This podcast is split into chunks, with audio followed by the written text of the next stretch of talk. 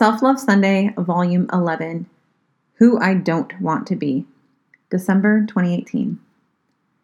In preparing for 2019, laying out my goals and deciding how I want to put myself out there, I'm finding it a lot easier to eliminate who I don't want to be.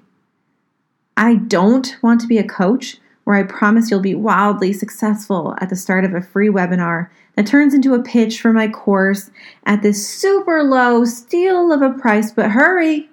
The price is going up in just 24 hours. While I really love nutrition coaching and my nutrition coaching business, I've decided to scale down my current client list.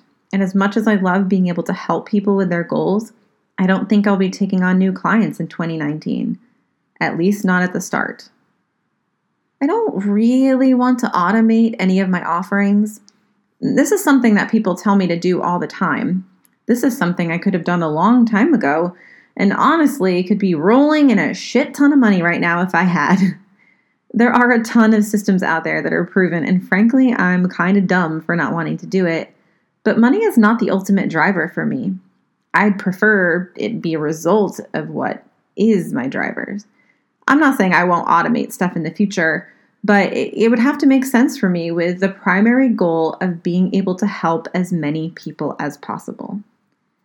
So here I am, trying to carve out my own path over the next year, trying to think of how I can step into my purpose my way, making sure I am intentional with everything I put on my plate, trying to figure out how I can reach the most people, make the biggest impact while not compromising my values or selling my soul.